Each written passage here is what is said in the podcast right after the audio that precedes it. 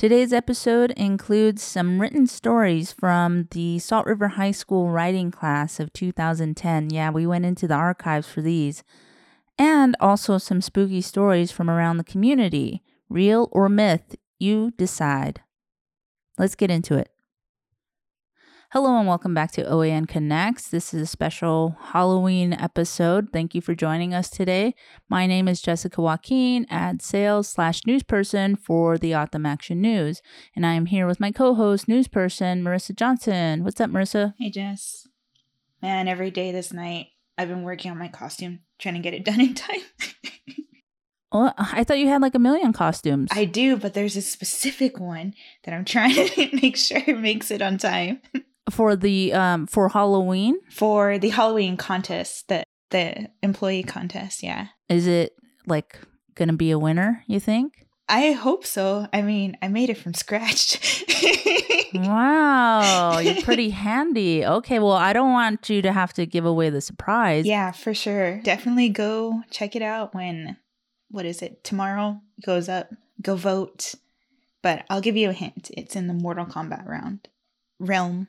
Oh, Mortal Kombat. I used to play Mortal Kombat uh, when I was young at the arcade. And it's it was one of my favorite games. I I know some of the I still probably can remember some of the special joystick button combos that you need to do in in order to get uh you know one of your favorite fatalities or whatever. So, you know, there's a big age difference between you and me. Like I'm curious as how to you how you got into Mortal Kombat.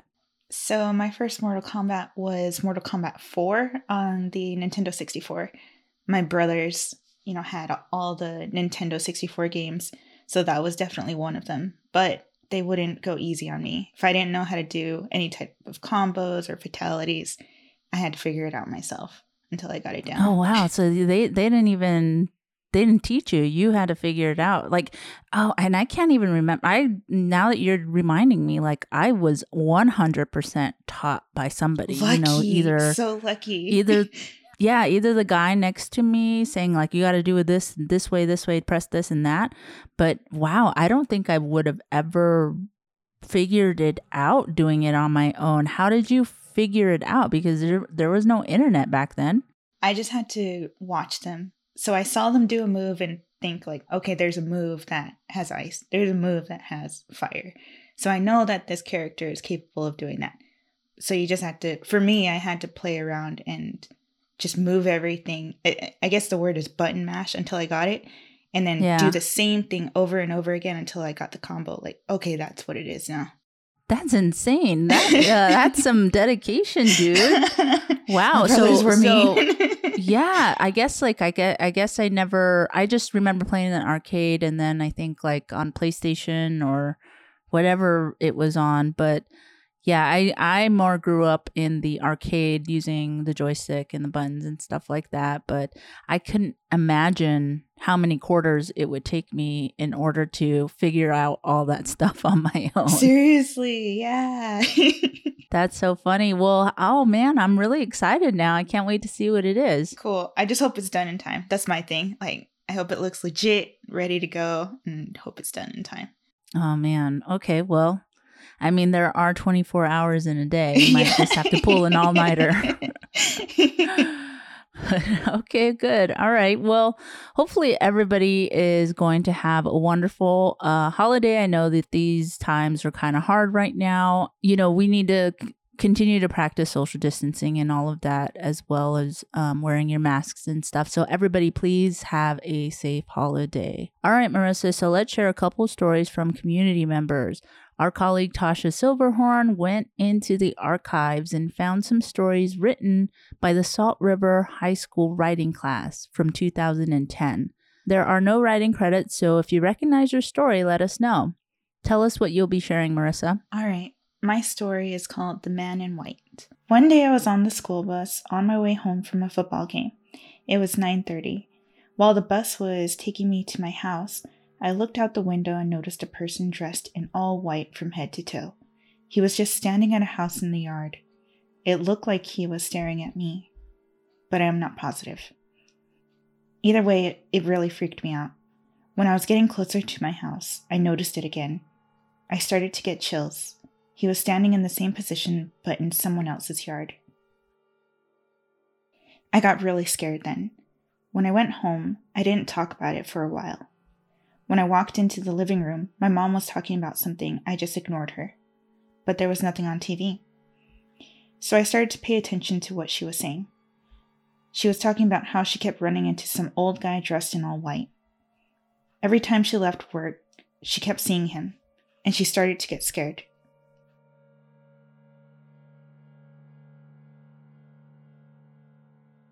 She thought he was trying to follow her. So I told her when I was on my way back home from the football game, I saw the same guy twice in two different spots. One at the corner of the house on Camelback and Extension, and one in Sammy's yard. My mom said that was the same thing she saw too. The next morning, while I was walking to school, I thought I saw him again. Later in the day, there was a lockdown at school because a roamer was wandering around the campus. Everyone was talking about how it was an old man dressed in all white. The security guards thought it was one of the students trying to ditch, so they started to chase him to the football field. Once they got there, he disappeared, and they weren't able to find him.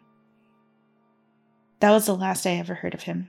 Ever since then, I have never figured out who the old man was. I haven't seen or heard of him ever again.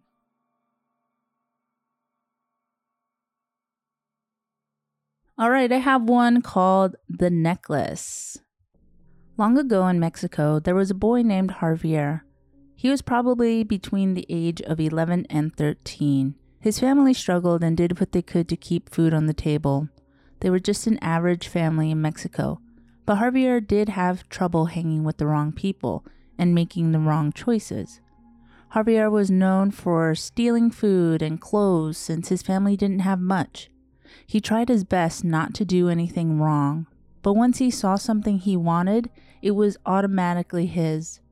So he did come home with a couple of clothes, jewelry, shoes, and other stolen things. His mom and dad didn't say anything to him because they felt like doing the same thing and understood why he did it.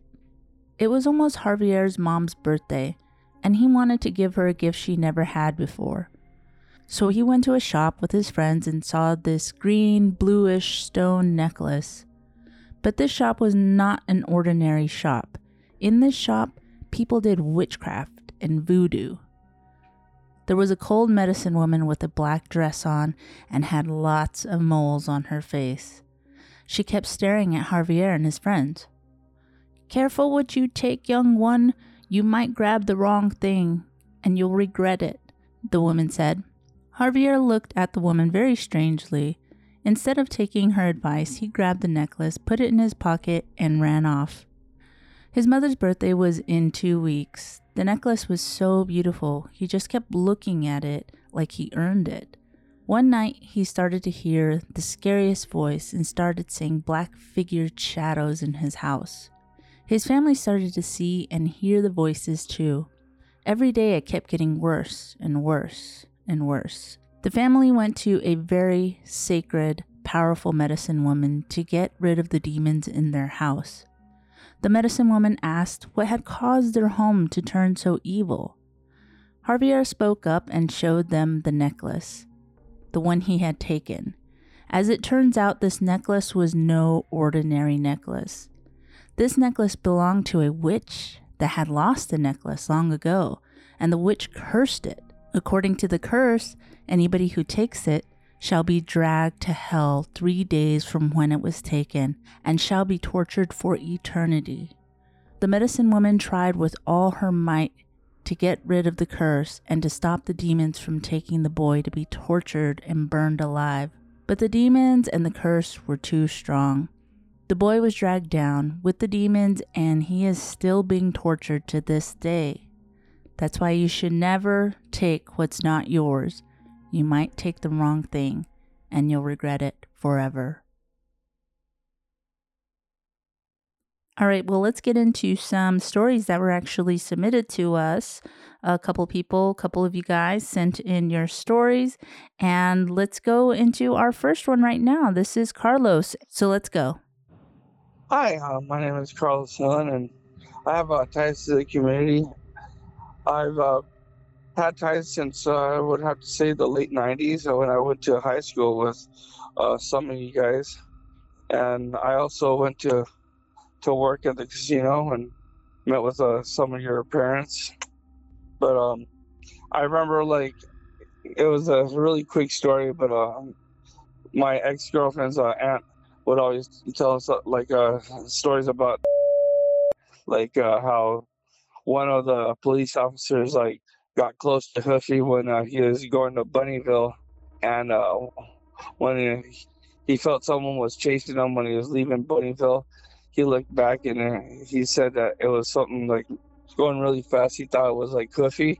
Uh, it was like really small stories that I had like that. That's pretty much it. Like Thank you so much. That's crazy. Um, I think we've all heard stories very similar to that, so that's pretty nuts. All right, let's get into our next one. Skooks Anianap Chugik Raymond J. Um, I am the son of Beanie J and the late Mikey J, uh, the grandson of Ethel Parchcorn and uh, Jasper and Daisy Baptista.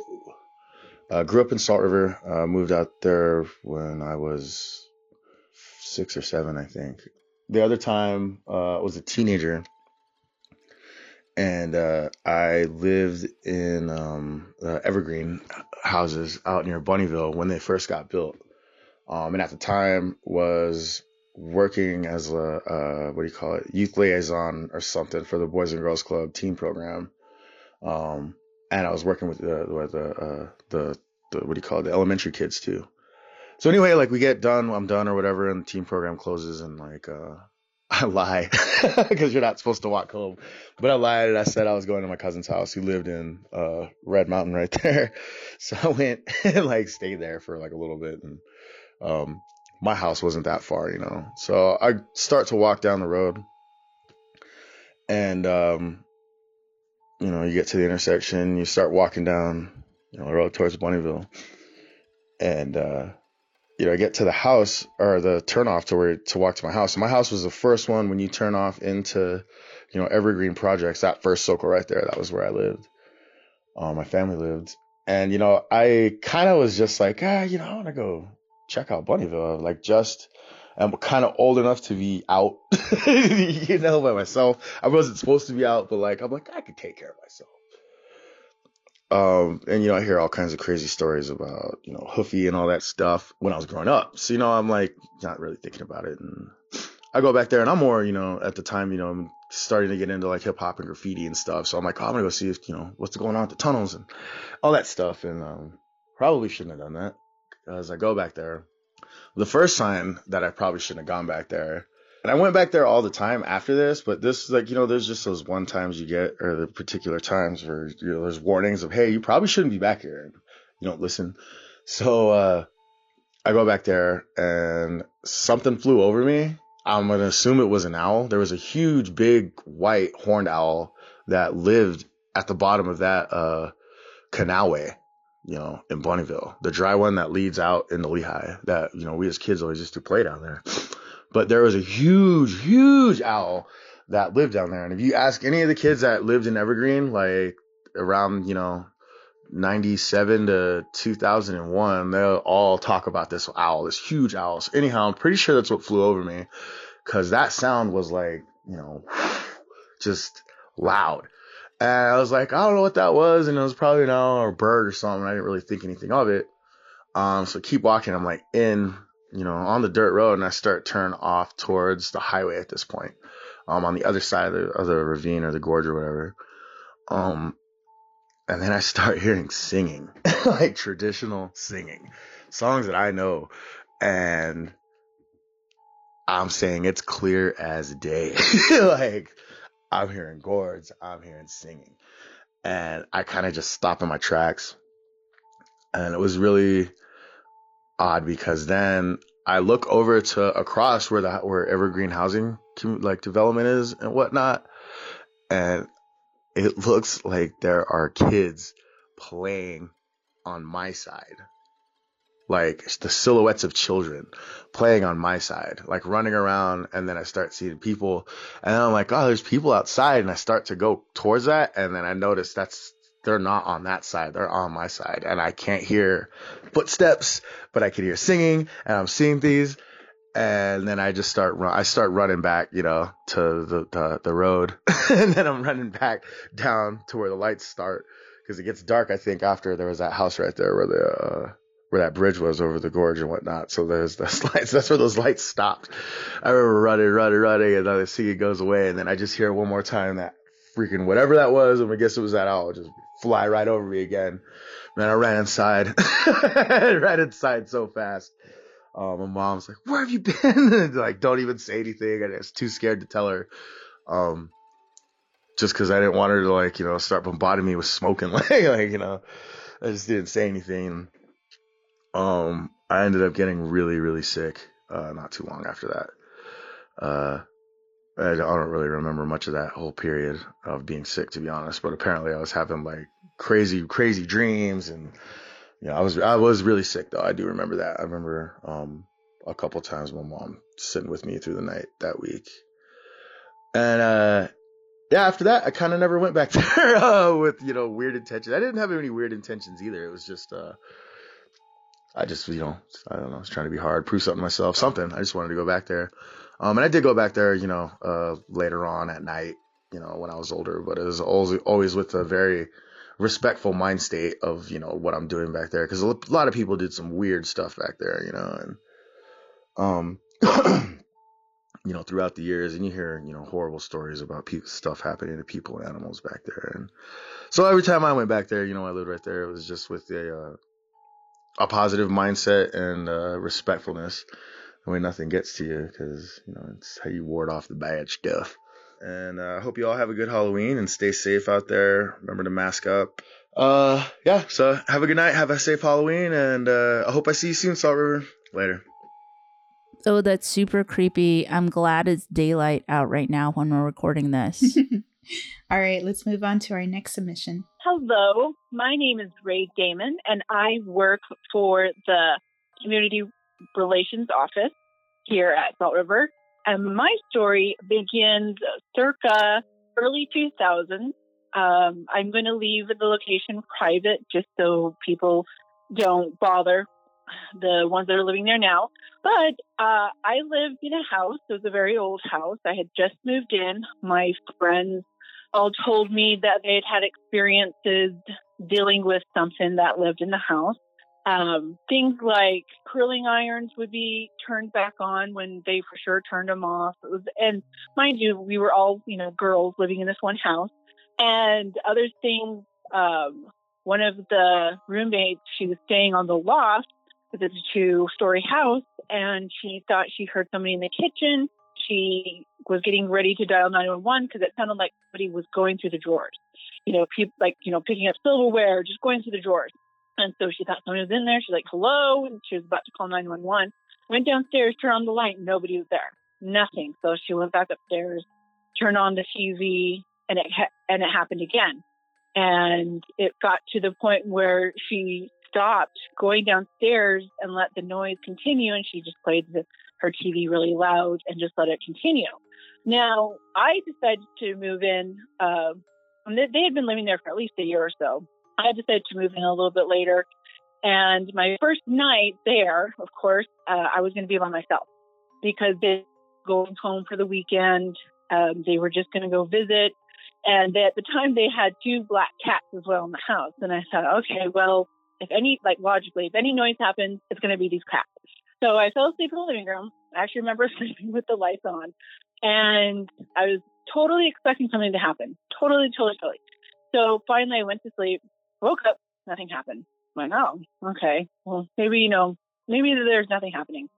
And the next night, one of the sisters came home because she had to work really early in the morning, like 3 a.m. So I was like, okay, let the guard down. I, I was still sleeping in the living room because um, we haven't arranged the house yet for me to sleep in one of the bedrooms. So all back to sleep, thinking, you know, again, Sarah was going to work in the morning at 3 a.m. Early in the morning, I heard someone in the kitchen, and there there was the spoon like banging against the bowl and then the slurping. And I was thinking, like, they're eating that cereal awfully loud. Like, it was pretty loud. It woke me up. It was so loud. I looked in the kitchen and I couldn't see anything because it was pitch black. I'm like, okay, whatever. And again, thinking like, not thinking like, okay, she's eating in the dark. That's weird. But I fall back asleep. So I wake up normal hours, like eight or nine, and I look outside and her truck is still there. And then I hear something upstairs and I go, Sarah. She's like, what? I go, are, are you, didn't you go to work? And she said, no, I slept in. I go, no, I, I thought I heard you eating cereal this morning. She goes, Ray, I don't eat breakfast. And I just sat there and I go, okay. I go, well, I had my, my first, you know, experience. And at the time they had actually named the ghost Jenny. And so I said, I had my experience with Jenny. And later on, I, I had lived there um, you know, little, I mean, they were just little things. They weren't big things, not as big as what they had made it out to be. But with any kind of spirits, you're supposed to not give into the, the scariness of it. So what I used to do in the bathroom was after I take a shower and the mirror's all fogged up, I would write the name Jenny. And so whoever the next person would come in and shower, it would fog up and you would see the word Jenny. So just kind of being playful about it. However, the one room that nobody liked to sleep in was underneath the stairs of the loft.